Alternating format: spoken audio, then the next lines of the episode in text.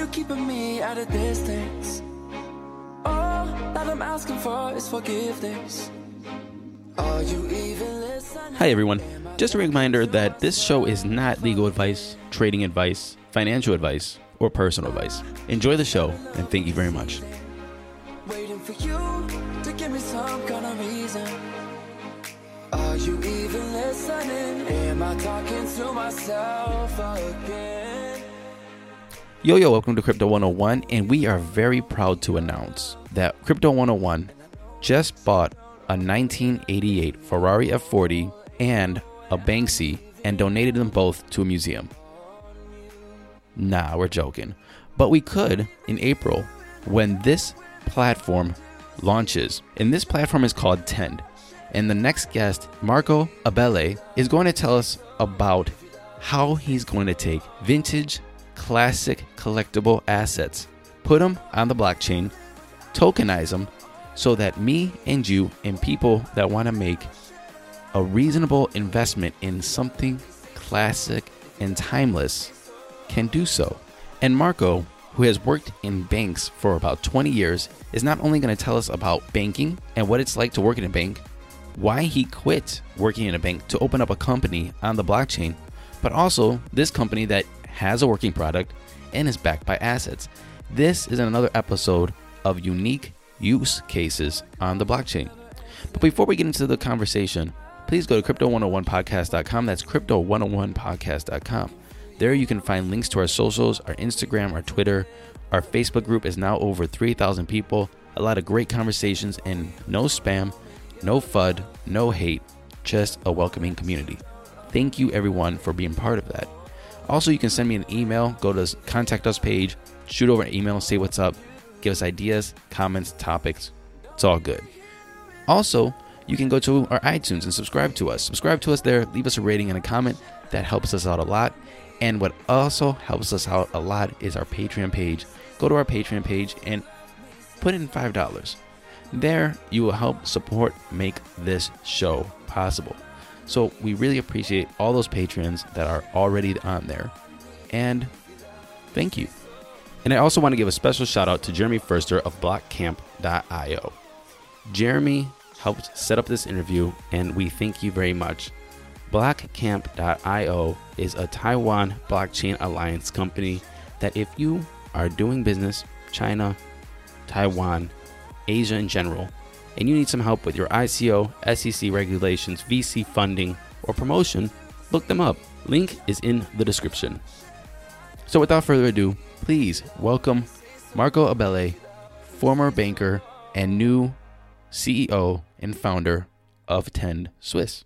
Marco, welcome to Crypto 101 and thank you for coming on the show. Thank you for having me, Matthew. It's a pleasure to talk to you. Marco, if you don't mind, if you could we just uh, start a little bit about you? If you could just introduce yourself to the audience. So, of course. So, I'm Marco. I'm uh, from Switzerland, originally born in Germany. Studied in uh, Germany law, and then I did an MBA in the US and started my career in, in two big banks, first in Deutsche Bank in Germany, and then later the last 12 years in Switzerland at Credit Suisse. I do love sports. I do a lot of skiing, jogging, tennis to keep me healthy. Um, and I have a family which uh, keeps me busy too. So, well, congratulations on that. And so you're, I just talked to a little bit ago offline, and you are in Singapore. That's true. I'm currently in Singapore, just uh, arrived from Hong Kong, and before I've been in Taipei. Extremely pleased, actually, and, and positively surprised by the people reception they got for my idea. Uh, it was wonderful so far. We're going to get to your idea in a little bit. And for people don't know, his idea on the blockchain is super original and something that we really want to delve into. But one thing that you said really caught my eye. You worked in banks. Absolutely. And I don't look like, right? no, I, I, don't know what bankers look like, but. Yeah, yeah. I, I was in bank. It was um, a wonderful time. Uh, I could learn extremely much. Um, it's an environment which is highly complex. You meet a lot of very sophisticated people. Uh, you deal with quite, let's say, important elements for the economy, for the industry, and so it's it's it's it's great. And it was uh, a wonderful journey. But now, after about almost 20 years, I decided to start something on my own and uh, do, let's say, my second part of, of my career and my business life. I really have some questions about banking. Um, if you don't mind, what positions did you hold in those banks you were working for? You move up the ladder, you start like normal, like project managers mm-hmm. or like um, you know relationship managers if you serve customers and and later on you get like um, to different type of areas you can switch that's very nice in big corporations that you learn uh, a broader skill sets and i ended up to be the chief digital officer of um, credit suisse which is a one of the top uh, wealth management banks in the world wow. and so that was uh, a real privileged uh, journey i realized after talking to you in taipei that I don't know if I know what a bank is. And that might sound like a weird question. I know that I take my money and I put it there. And when I take my ATM card, I take my money out. But is that it? No, it takes, at least in the past, and we come to it, I guess, uh, how it, the future looks like. But it used to be a very central function of um, transmitting money from someone who had it to someone who needed it. Uh, let's take the example somebody wants to lend money. He would need to find, I don't know how many people who would be willing to give him money. So, simplified, the bank was taking that role of collecting the money that he would need it from other people and giving it out to him. So, it was this central intermediary function that people could, number one, find a safe place to give their money. Mm-hmm. And it's being taken care of because at home, well, you wouldn't be comfortable to have a few thousands or hundred thousands laying always at home. And secondly, then there was a need of the economy, be it on the corporate side that they needed uh, financing, or on, on the private side that there is um, a market for lending and um, and for for saving, and that's what was the role of the of the bank, right? They played that that function in the middle between two parties. So the bank was in the middle of these two parties, and so there was a lot of trust into how a bank works in the inside workings yes. of a bank to put it a better way they have their shit together absolutely a lot and that's why uh, banks invested a lot uh, in, especially uh, over the last century into their brand and into the trust mm-hmm. into their company and um, they were rather very careful and had to do very good risk management to avoid any hiccups mm-hmm. right that was important let's say before uh, or in this, uh, this um, century then when it turned and came to the crisis, it became a bit apparent that the banks were less careful and tried to create products and tried to create profits which were not on the same level of trust creating than before. Would you call that 2008 debacle a breach of trust? I think it was a pressure of making more um, return for their investors, mm-hmm. and that created a wrong incentive uh, scheme to actually go probably a bit over in terms of um, creating a profit for yourself and not taking 100% care always for your customers. And logically, the regulators have given a lot of fines to many of the institutions um, as a consequence. Right. Um, and that now they still take the learnings out of that. And, and you see globally regulation have uh, have tied up massively because of that um, to, to ensure that this is not happening anymore. The cryptocurrency area is considered a direct threat to banks or conventional style banking. Do you think this to be true? Of course. Look, eh, what I just explained is there was this middle man, right? There's intermediary, the bank in the middle. Mm-hmm. And with decentralized technology, there's no need anymore for this central middle person. Right. And hence, if you're not needed anymore, you feel threatened. Do I they understand right. this? I think uh, some understand it very well. Some have probably less dived into it yet. Um, and there's a big debate between like some they are pro crypto, most are against crypto. It's it's a learning curve as well for everyone to understand what would be the impact of this technology and of a real decentralized economy, and what type of role a bank could play in such scenario still or not at all anymore. You said some are against and some are pro. Can you explain that a little bit? What does it mean to be against cryptocurrency from a a, a bank's point of view? The, the blockchain itself, there's a, a, strong view actually on maturity that really sees that as a great technology to improve efficiency between interactions between the banks, like mm-hmm. settlements, uh, trading, behaviors that are done behind the scenes, right? So right. that is something that today is totally inefficiently organized globally, how actually payments are transferred between um, two different institutions. So that they actually embarked on a lot of projects to improve their operating efficiency, which is mm. great, right? And at the end should be a benefit for the customer. If it comes to cryptocurrency, something like outside S, that's more um, a belief question whether you think an economy could work on a on a on a currency which is limited, which is purely digital, versus you know a, uh, an economy where you have a central bank which is managing and controlling the supply of a currency to make it healthy for a certain country or for a certain economy. So that that's very fundamental discussions and very fundamental beliefs, and there's no right or wrong, and we're going to see which one will be, you know, emerging as the dominant one in future. Right. So I guess I guess when I'm always asking those questions, I'm just wondering because I don't know the inside, I don't know what's going on, and I think that the biggest barrier for blockchain, and at least in our minds, is the banks working with the government putting down the the axe and saying no, we will stop this. We're going to protect the US dollar, the euro, the pound, and we're going to tax and we're going to block this because it doesn't work for us and we control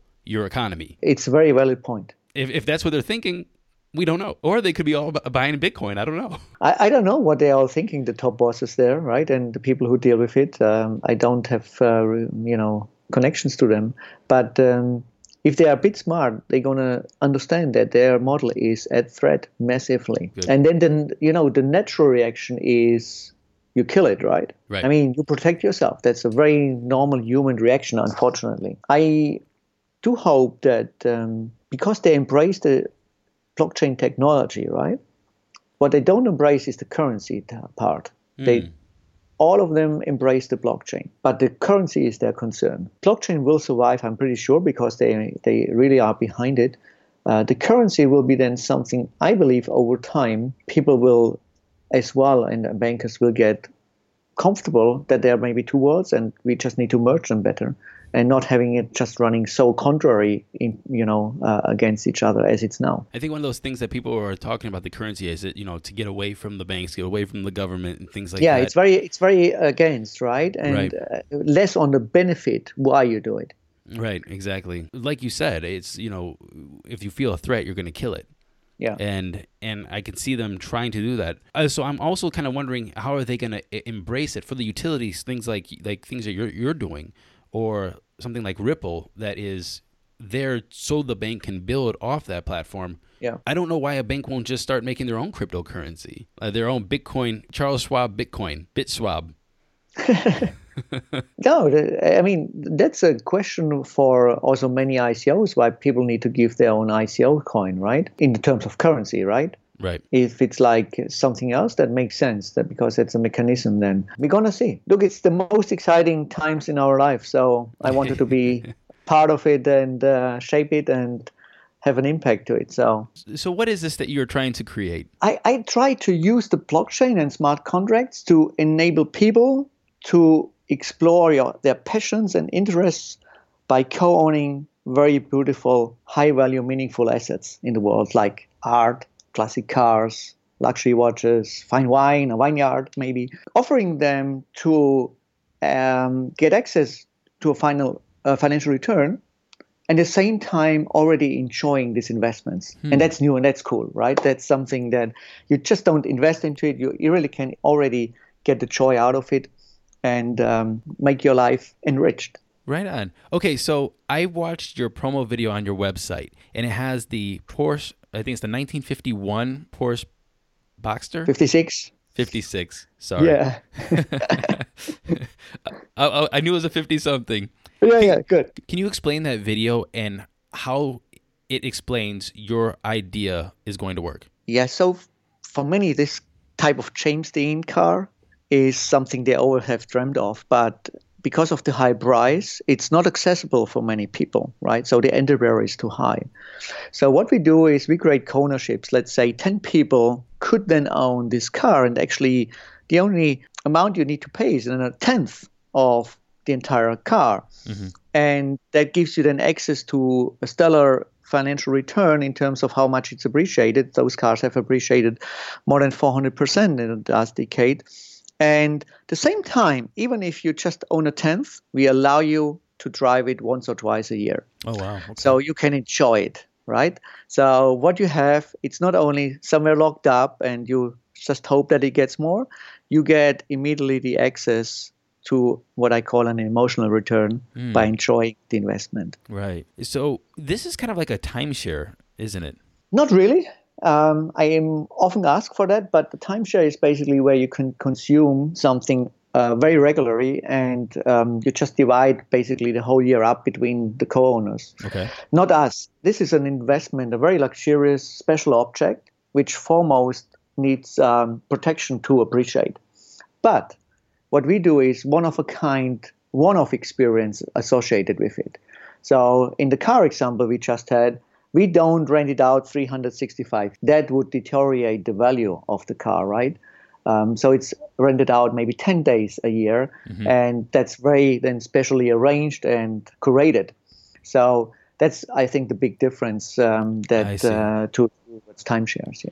So in summary, you take expensive things, get a lot of people together to buy it so that it creates value. Yeah, it's not a lot. It's uh, still a few, right? We don't. We need a thousand, we believe, always to actually co-own something. It will still be a, a feeling of five to ten to fifteen, maybe. Okay. Together, we own that, and this is our joint investment, um, which creates a very strong small group of like-minded investors. And this, um, I believe, this small community of like uh, shared passions, shared interests, is a very, very strong driver of the modern generation. What kind of things can you buy? uh, music instruments like pianos, violins, um, guitars, like cars, uh, like we had the example, then um, watches, uh, jewelry uh, we put on, even handbags for ladies, which are very special and unique. Um, so it's actually for both sides. It's it's very important for us that we have not only for you know like objects which are attractive for men, but also for women. Can we walk through the purchasing process? I have Tend, I have your app, and I say, you know what, I have. Yeah, I have fifty thousand dollars laying around. I I got, it. I got it. It's burning a hole in my pocket. You know, I just got to spend it. And and I'm I'm just scrolling through, and I would assume on the app there's all kinds of different things listed there. There's cars, there's art, there's bags, there's pianos, and all these other things that you said, watches maybe. Yeah. And then I say, okay, I just found uh, a Hublot, diamond studded, 24 karat gold, $200,000. I'm putting my fi- fi- $50,000 on that. Now what? How do I do it? How do I put money on there? And who are the other people that are going to put money on there? So first of all, when we onboard an asset, we're going to decide how many tokens we're going to create on the platform. Um, so it could be that in your example for 200,000 watch, we're going to create exactly four tokens, right? And each token would cost 50,000, like Oh, in your okay. example would watch, right? Now, idea is that basically you would see the people who could co-own it, and maybe it's just one token is left, and you're the lucky one who actually could just buy and purchase that token, right? Okay. So you have then these four co-owners, and they would share the experience like every quarter. Actually, it's on a different hand race, right? So people could wear it always a, a quarter's time. Um, if you're tired and said, "Well, I've seen it, I want to get out," you could sell your token on the platform, and somebody else who's interested in the watches would see it in his stream and would maybe pick it up and make you an offer, and you would sell and buy it, and would hand it over then that token to this one. So it's it's basically a, a marketplace where you can buy and sell the things you really desire in a tokenized way. Now the important is that we ask everybody on the platform constantly what are their wishes, their desires, and based on these desires, we're going to source assets on the platform. But if you have like friends and um, you already know that you know we, we are five and we want to do something together, we of course also source something then for that type of group. I buy into, say, that one of those four tokens for the watch that we're talking about. Yes. I've had that token for 10 years. The watch is now 300,000. So that means the token automatically who who appraises this first of all and how do I do I do I automatically sell it for more money or how does that work? Yeah, so we have for all the assets independent market data available, which gives you always a reference price, which we believe is an objective market price at this moment in time. So we do have uh, companies working with us who give us this this kind of information and say, well, after 10 years, yes, it's 300,000 worth. Then it's up to you for how much you want to really sell it in the market. Meaning, well, you want to match the market price, or you believe that actually I can sell it probably on the platform for three. You have one unheard message. Hi, I was calling Current, the influencer marketing platform, but I think I just got redirected to a bunch of people listening to a podcast. Well, anyways, I was calling Current because I was told they could help get my brand set up on TikTok Shop and even build out an affiliate program of content creators promoting my brand. And even have those content creators go on live streams and promote my product there. Wow, I could really use Current. I also heard that the brands they work with are making millions in sales. I guess I'll just go to their website at current.tech. When you need mealtime inspiration, it's worth shopping Kroger, where you'll find over 30,000 mouthwatering choices that excite your inner foodie. And no matter what tasty choice you make, you'll enjoy our everyday low prices, plus extra ways to save, like digital coupons worth over $600 each week. You can also save up to $1 off per gallon at the pump with fuel points. More savings and more inspiring flavors make shopping Kroger worth it every time. Kroger, fresh for everyone. Fuel restrictions apply. When you need mealtime inspiration, it's worth shopping Kroger, where you'll find over 30,000 mouthwatering choices that excite your inner foodie. And no matter what tasty choice you make, you'll enjoy our everyday low prices, plus extra ways to save, like digital coupons worth over $600 each week. You can also save up to $1 off per gallon at the pump with fuel points. More savings and more inspiring flavors make shopping Kroger worth it every time. Kroger, fresh for everyone. Fuel restrictions apply. 110,000 or actually 290,000. But people will always see the market price. So if you think you can charge more, they're going to challenge you why you, uh, you think you can charge more than the market price is. Right? But yeah, that's how it's working. So we always have this objectivity of market data for all the assets. So how do they actually communicate with each other? Okay, so maybe it's appraised at 300,000, let's just say. But I say, you know what? I want to sell my share 80,000. Okay? Yeah. I want to I want to sell mine for 80,000, my my one token out of 4. Yeah. Who does that negotiation? Who you you can engage on the platform then directly uh, with potential buyers, right? So there are different options. Number one, you can like you know from eBay make a fixed price and say this is the price. Somebody picks it up and is basically uh, taking it, or you can ask for bids and say, look, I accept bids bids in the in the range of 75 to 85, Oh, and then you select the right one. Okay. So it's it's it's moderated basically trading, and you just then click which one actually you want to go for. Um, if needed, you can of course on our platform chat with these people and engage with them bilaterally to um, have a more deeper discussion about your price setting and and uh, like why you see the value at this certain point. I just want to say that I really appreciate your idea because I have it's rare that I find a company saying we're going to back it, we're going to put a, a product out and back Yep. it by actual assets instead of just give me money. There's a car It's real stuff. Real stuff. Yeah. in a showroom that I own. Yes, correct, exactly, and that's fine. I I find it super cool. I hope the community recognizes it because um, that would be a pity if that you know others like they just promise they get poured in money, and uh, yeah, it's just um, a matter of make it visible, in my opinion. And some people do are very strong on marketing and do a lot of it. Um, Is this only for the wealthy though? I mean, or is it going to have No. products for all kinds of price or income levels? in the beginning it's like like for the middle class the upper middle class right Mhm. obviously but you know one of the things we have is then of course we could make a lower uh, end uh, investment universe with the same concept Right. it's maybe not then a picasso it's maybe you know just a, a, a new modern artist which maybe you know a piece of art is costing $15000 and not 1.5 million Right. that's out there as well right right. so it's just I feel the entry point of you know this this upper middle class and on the luxury side, you you can control it better because you don't talk about this mass, right? If you go lower, you need mass, and that's something that I feel is very difficult to achieve from day one until you have made your operating model, have um, made through all the legal stuff that you need to go through. You do it easily on on um, on a scale where you don't have so many objects and you don't have so many customers.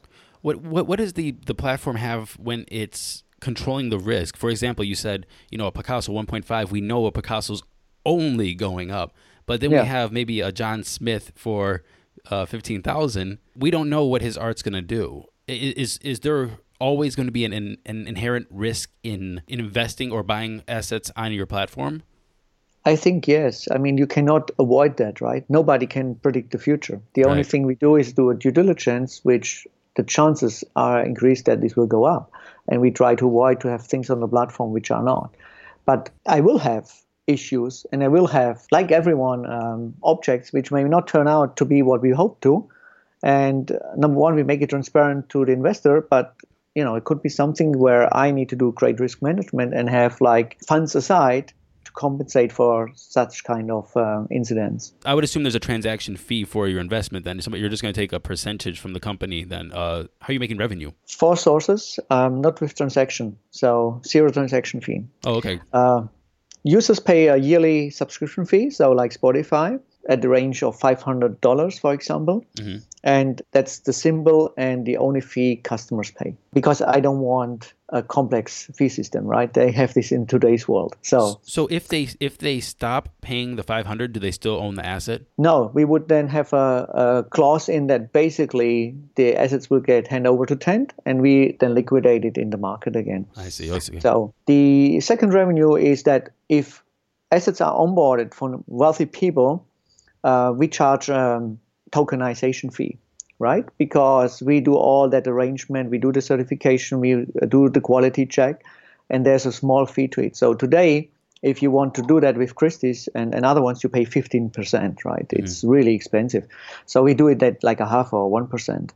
But that's the core job what we're doing, bring things on the platform and tokenize it. Right. And the third one is basically for sophisticated investors, as we discussed before, you don't have time to look at the portfolio. We will provide portfolio advisory services of saying this type uh, would be a great diversification investment and you know uh, giving really advice on strategic asset allocation and stuff like this.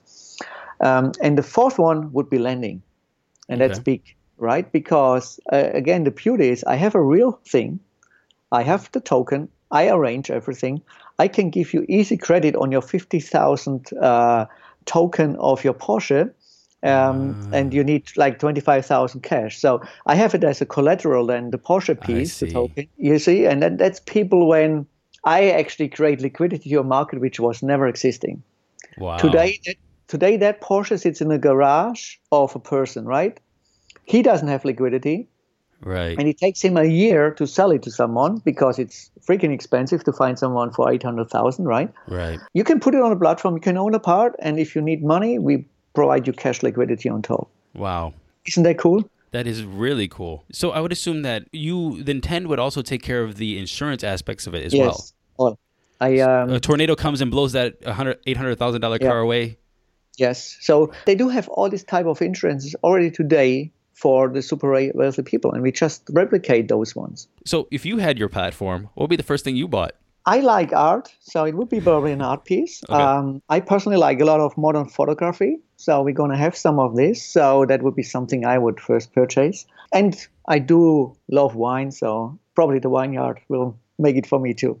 right on, right on. Why is it on the blockchain? Actually, the blockchain is really a very, very strong proposition for us in the model we have because it's it's it's on various area creates huge benefits. The first one is that it creates full transparency in terms of the asset and of the agreements and of the arrangements going forward. So you do have a huge degree of confidence in the assets themselves then afterwards, right? Because often these things have been opaque in the past and nobody actually had access on, on the history clearly. So that's something where we going forward, we would have all the pertinent information easy accessible for everyone, recorded in a public ledger. Mm-hmm. That's great, right? The second is that basically you create a peace of mind for the users. These are high value assets, very expensive assets. You don't want that anyone in the middle can manipulate that. So using decentralized blockchain technology creates that level of confidence and trust, even for a pretty new company right from the beginning, right? Mm-hmm. And the third one is that I do have a lot of service providers that working with me. And on a blockchain, you can create the perfect ecosystem of all these providers working on the same set of data, the same set of history, and make it very, very efficient to integrate all these kind of service providers onto the same platform. Right. So Let me take this back to the banks. And this is something that you're passionate in, an idea that you had that you just said, you know what? I'm stopping a 20 year career, a very good career, might we add, to pursue this. Did you take this to the banks and say, hey, I want to do this? And they said no? No, the, the model is so different. If you look big broader, today's industry is very isolated and has nothing to do with banks. It's every company works in isolation. They have their own uh, products, they do have their own technology stack. And if they want to integrate with somebody else, you have a huge mess of data exchange, right? Right. But on the blockchain, we are entering a new economy where everybody works on the same backbone. And that's a massive mind shift of how a company can operate. So I'm just a customer app on the same platform than an insurance will be, on the same platform than basically a supply chain company will be. And that's just, you know, a new world that is created. Mm-hmm. And I wanted to be part of shaping this new world. And so for me, that is at the moment something that I'm, I'm really focused on. Are banks even thinking about things like this on the blockchain? Or are they still going with their traditional routes and they're just going every day? We take out a loan, buy a car, put the car there, sell it. You know, the these kind of, you know, this very traditional idea of money exchange. Are they thinking for the future like you are? there's a lot going on in many many banks and there are a lot of teams actually looking at it there's a lot of fintech going on they try to integrate it so it's not that uh, banks are ignoring the change not at all uh, i believe they do uh, a lot to upgrade their technology system a lot of people work very hard right to get actually innovation into it it's just almost impossible given the structure of a very old traditional institution and i just feel what i try to do is such a different model that's a big jump, right? That's Right. you cannot do that within the existing model and just convert it into it. You need to do it outside, Right. and that's that's basically just for me a very specific and and uh, I think unique case. I don't know, you know, whether I will be successful or not. I try very hard to be so. Gonna see whether this is flying, but if I believe it will be pretty awesome and will um, will conquer the world. So that's why I wanted to do it. Or one thing you mentioned eh, when we were talking in private is that you will not launch this without a working system.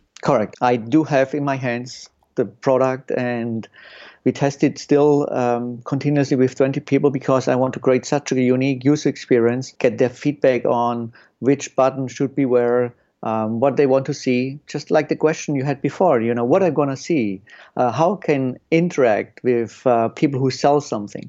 All this is going to be so strongly tested already with uh, with a number of people that on April when we want to launch the product, we have something that is really working and it's real. So it's not an idea only. We do have a product that is in full development cycle. Right on. That is so rare in this in this industry of blockchain these days. Yeah. Uh, everybody's promising the moon, and you're actually giving them real Lambos with four tokens. That's true. Do you have any competition? There are a few startups as well on, on the blockchain who do a little bit um, in one segment, like for art or only cars. They don't do it on the broader scale, and they don't combine investment with um, and co-ownership with experience, um, as I do. But uh, I'm sure there will be competition in future, and I'm very happy about competition because that means that's a good idea, and um, that's then something that we actually continuously need to progress and get better and better for the sake of the customer. So I like that to have competition. But at the moment, um, there's nothing out there which is absolutely the same, and I would have the first mover advantage, and I hope that gives me a very very strong tailwind.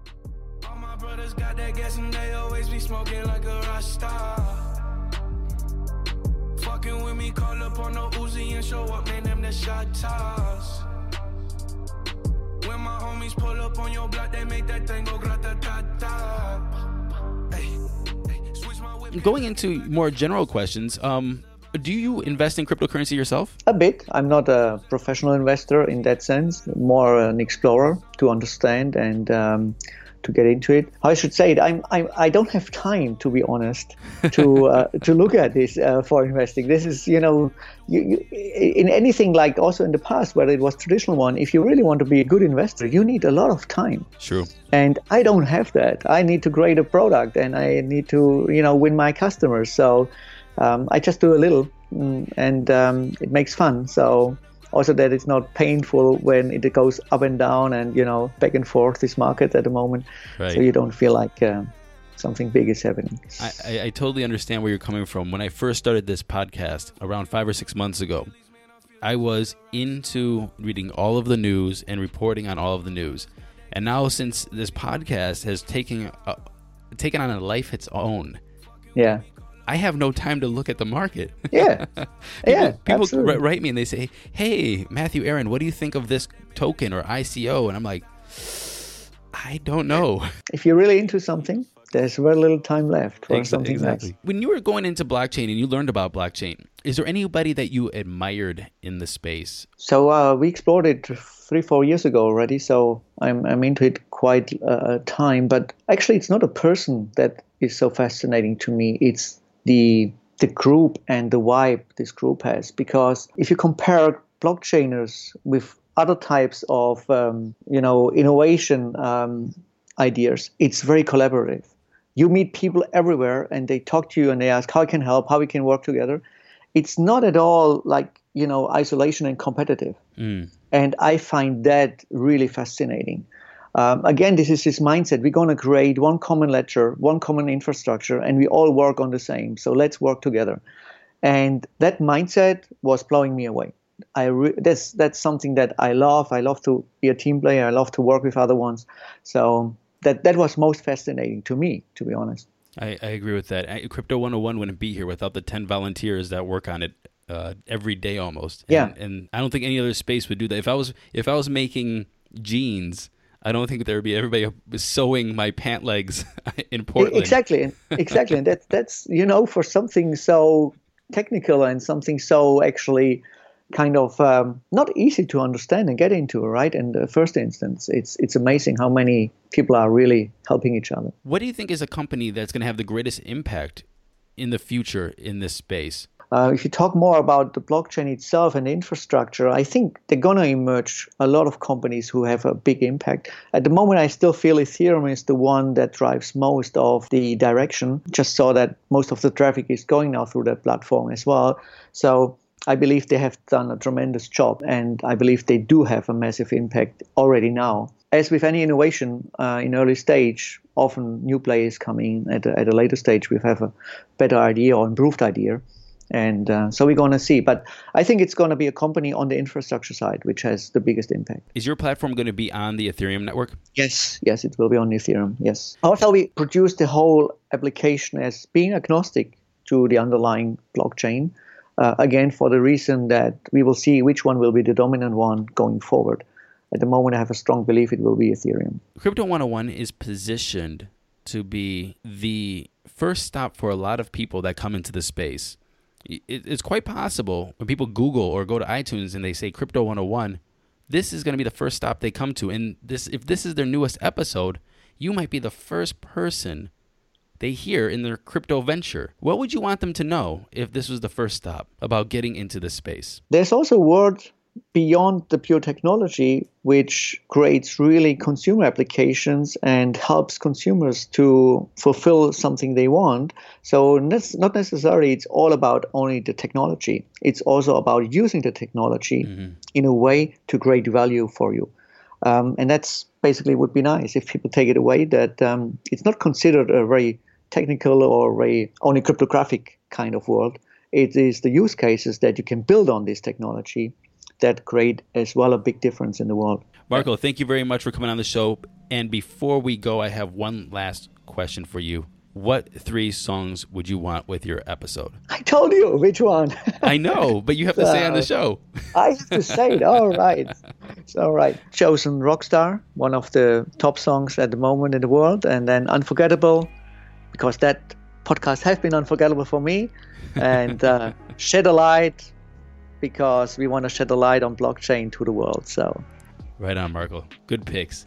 Thank you very much, and we will talk to you later. okay, thanks. Right, See you. Bye.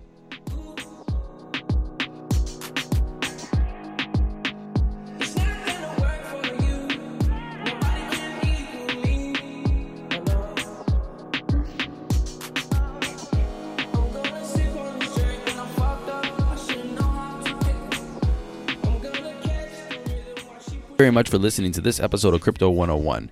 Before we go, ApogeeCrypto.com, that's A P O G E E Crypto.com, best site to check your real time prices. Also, check out ICO 101 with Elise Lamb. It's a new product from Crypto 101 team, and we want to look at ICOs before you delve in to take a risk. Also, I want to say thank you to Harry and Dale for doing the editing of these shows, and I want to say thank you to Danny Gong, who is doing the ASL translations, the American Sign Language translations for our episodes that are posted on YouTube. So if you do know somebody that cannot listen to this podcast but wants to get into crypto, send them over to our YouTube channel where Danny's signing away and making it accessible for everybody. That's awesome. A couple last notes. Come to our Spotify. It's Crypto 101 Music, where all the music for all of our episodes are on a playlist. Every time a new episode comes out, you'll see the new songs automatically on there. And lastly, and lastly, if you're going to sign up for Coinbase, Binance, or Cryptopia, please check the description. Our affiliate links are in the description, and it helps you out and helps us out. So thank you very much, and we'll see you on the next episode of Crypto 101.